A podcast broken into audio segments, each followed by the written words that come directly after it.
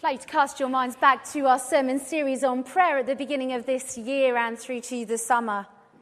For me, it was a, a great time of learning to listen and learning to speak to God. Remember uh, the things that we did to focus our minds on the fact we have a loving God who loves it when we come before him in prayer. We learn that God longs to have close relationship with us. That's what Jesus died for. We heard of that in our songs at the beginning of the service.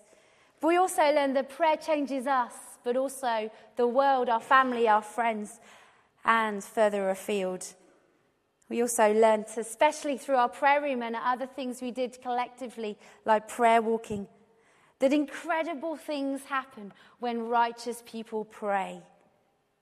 Cast your minds back and remember the things that God said to you and the answered prayer that we saw in that time.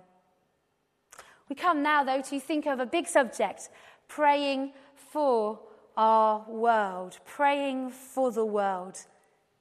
We've been thinking together about the fact that we have a gospel for the world and that it changes lives, it transforms situations, communities, circumstances, and it can change the world. And so we come to think of how we can pray for our world together.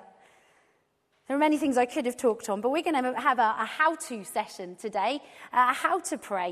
Uh, I could talk to you lots about the fact that God does change things and circumstances, and that God hears our prayers, but we did a good foundation to prayer at the beginning of the year. So we're going to have a foundation of how to pray today, and we're going to do that in a number of ways. But first, let's turn to the book of Acts. And if you notice in Acts, when you read anything that's happened, there are a number of little verses all the way through that say things like, and the, and the apostles prayed, or the church prayed. Often before anything significant happens, the church prayed. It's been exciting to read together some of the great stories of faith, of those early radical believers.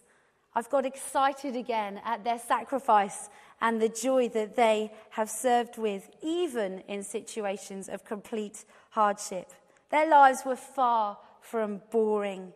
And the book of Acts is filled with many prayer meetings. I found this quote, which challenged me a, a little bit this week.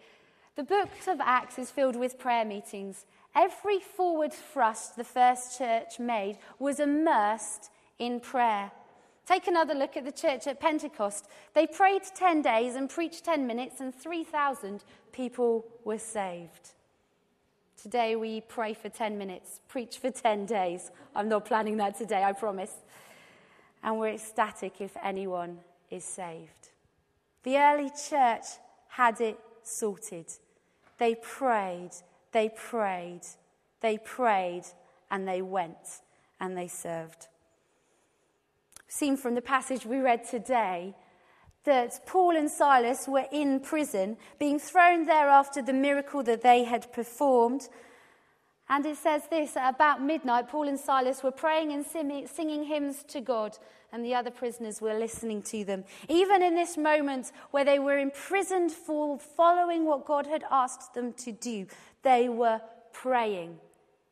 Is it any surprise then what happened in the rest of the chapter? The prayer meeting goes on. God's power shakes the prison.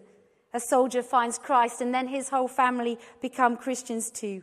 And in a miracle, Paul and Silas are allowed to go free. Can you imagine those authorities being told they had to go back and escort Paul and Silas out of the prison they had thrown him into? Ooh, that would have been an interesting day for them. You see, Acts reminds us that mighty things happen when people pray. God's power is great, and they called on it so many times, and incredible life-changing things happen. Some of you will know the uh, work of Brother Andrew, uh, a guy now uh, in his late eighties, he might have even reached ninety, uh, still serving the church by taking the message to many countries that are closed. If you haven't read God Smuggler, do. It'll inspire you. And he says this, if you want to leave an indelible mark on the world, there is no more powerful way to do it than by joining in God's purposes through prayer. Our prayers can go where we cannot. While many things may seem impossible from a human standpoint, in the realm of prayer, there is no impossibilities. You may not be able to travel to the places that you pray for, but you are going there in many ways by asking God to be at work. Nothing is impossible for God. So how can we pray? How do we pray for our world? Well, number one is about a broken heart. I found this image on the internet a few weeks ago, and it's been my desktop for a while. You see, prayer begins by our hearts being broken. Turn with me, if you will, to ne- uh, Nehemiah chapter one. Nehemiah chapter one. It's uh, an Old Testament uh, guy, and he's somewhere around, you know, Ruth. You'll find him, she says, not being able to find him herself. Nehemiah one. Nehemiah had a glimpse of the world that he was living in. He saw what his brothers and sisters were existing in. The walls had come down. They'd lived in exile. Uh, they were a poor people because of their history, and they were in great need. And then Nehemiah says in verse three and four, "They said to me, those who survived the exile and are back in the province are in great trouble and disgrace. The walls of Jerusalem are broken down and its gates have been burnt with fire. When I heard these things, I sat down and wept. For some days I mourned and I fasted and prayed before the God of heaven." And then goes on a fantastic prayer that he prayed before God. Nehemiah saw the situation that his brothers and sisters were in. His eyes were opened by God to see the world that he lived in. And his heart was broken. His heart was broken to the plight of those he loved. The situation got under his skin. It stirred him. And his first response was for three days to come before God in fasting and prayer. I wonder what breaks your heart. I wonder what breaks your heart. Is it the cause of those without food, or the injustice of a child not being allowed to be educated? Is it the persecution of Christians, like we've already talked about this morning? Is it a country, a region, a people group, a circumstance? What breaks your heart? Sometimes I'm overwhelmed by the many things I could pray for. I'm overwhelmed by the circumstances that I read in the newspaper, see on the news. I'm overwhelmed when something comes in the news or uh, through the, the post. But actually there are a few things for me that break my heart, that go beyond that interest into something that really gets to me. And I have a choice at that moment. I need to get on my knees and I need to pray like Nehemiah did. I need to come before the God of heaven and ask to see things through his eyes and pray, because it's breaking my heart, but it breaks God's even more. What breaks your heart? That's only the beginning. Another how-to is that prayer needs to be a lifestyle. We've talked a lot about that in our own individual ways, about always having one, one ear to God and praying for things and people that we know. But prayer needs to be a lifestyle for us uh, when it comes to praying for the world as well. Paul writes this, "We always thank God for you and continually mention you in our prayers." He's talking about the Thessalonian church. And he's saying, "I'm continually praying for you. You are often on my mind and I therefore pray. We remember you before God and your Father, uh, your work and your faith," and all of that kind of stuff. Paul encourages me here. How often have I prayed for the world today? Have I got a lifestyle that reflects that?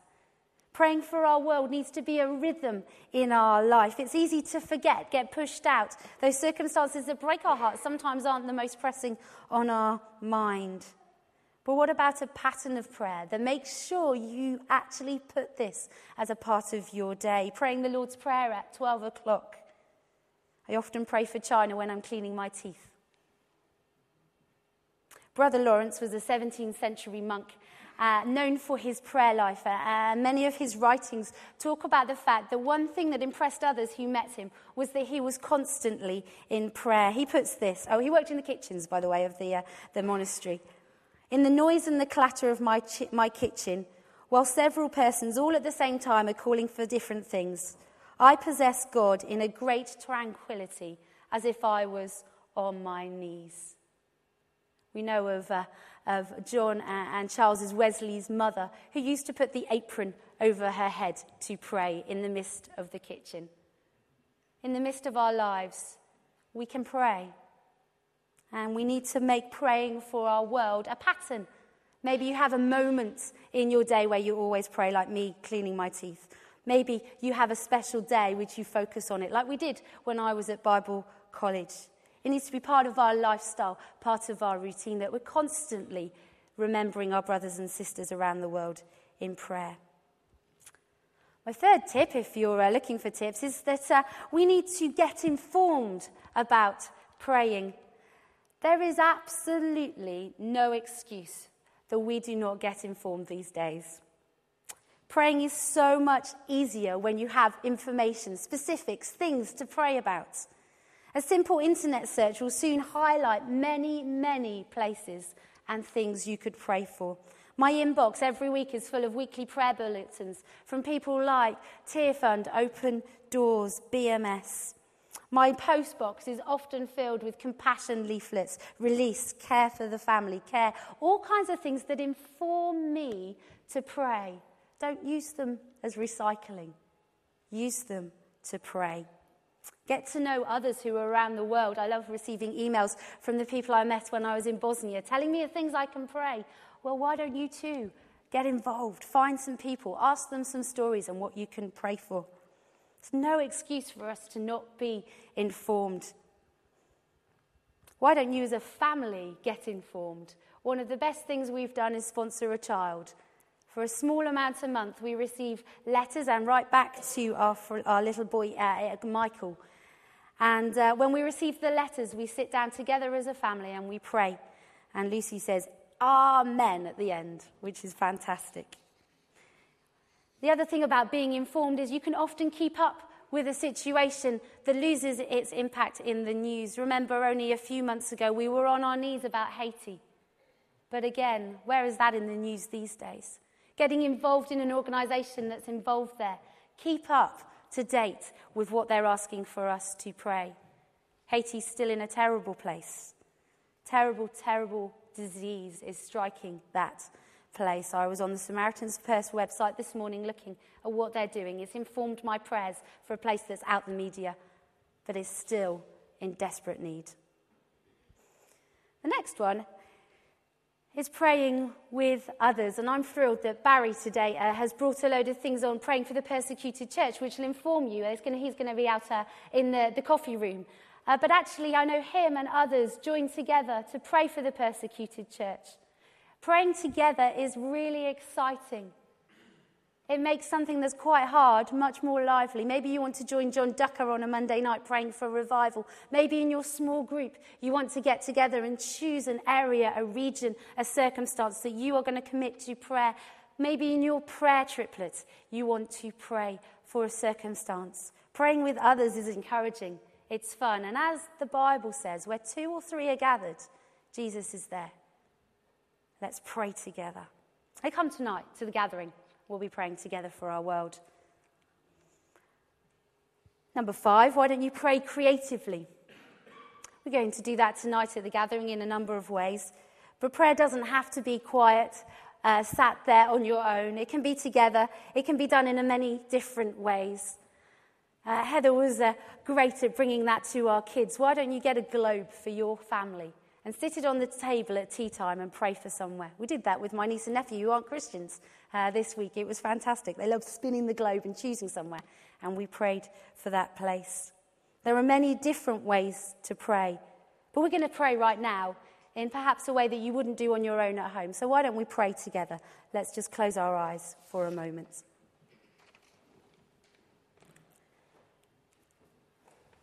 Come, breath of God.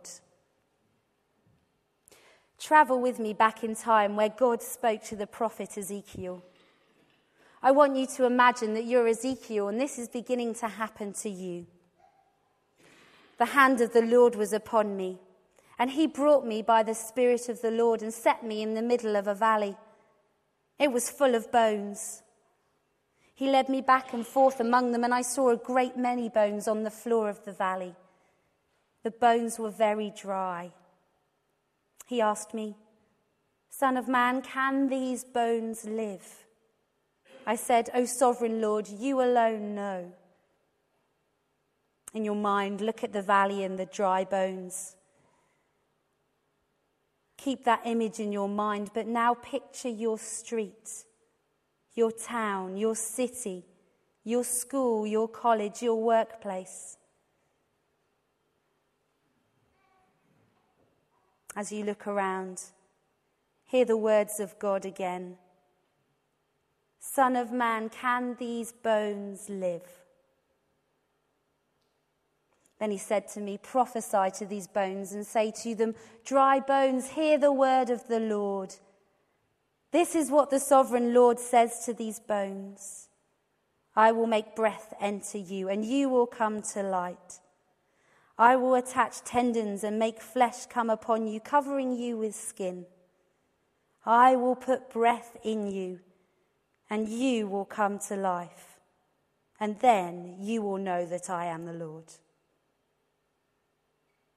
Imagine for a moment the breath of God coming upon the area that God has shown you. Your street, your town, your city, your school, your workplace.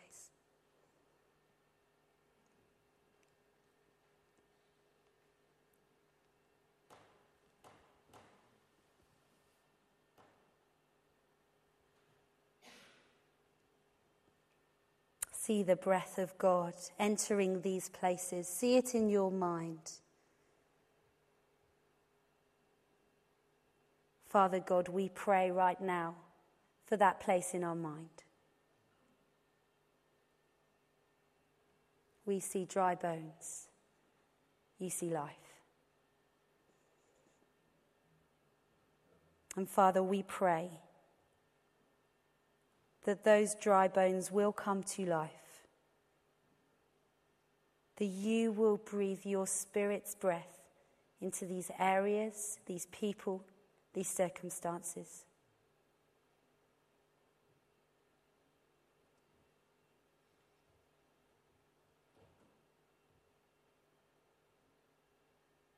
And Father, in faith, we believe these things to be happening. We bring these places to you, before you. Come, breath of God.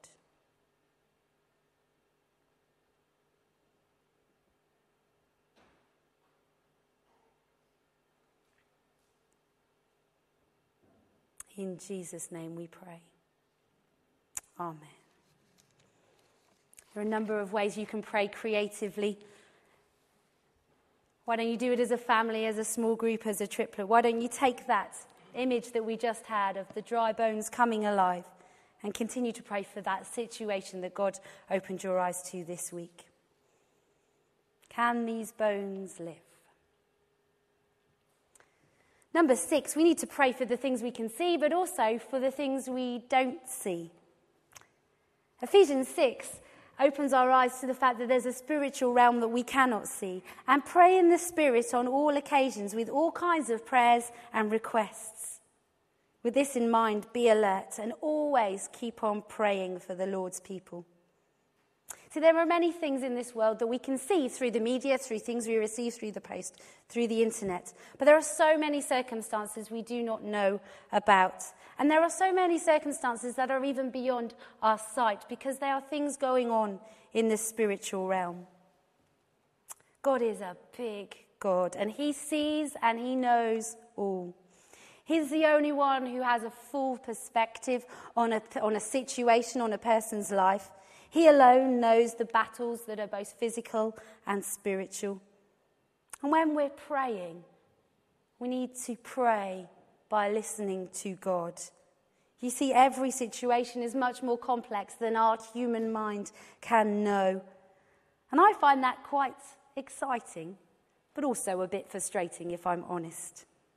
I'm thrilled that even in the midst of chaos, God is Lord, but do I wish that in that chaos I could see things God's way? Yes. He knows. He sees the bigger picture. He understands. And prayer is one of the tools that God gives us to get a perspective that is bigger than our own. Praying in the Spirit means we can pray in different ways for things that we may not know or understand. We need to have our eyes lifted to God, and we need to pray the things that He asks of us. I was praying only on Tuesday for a, a situation in our family.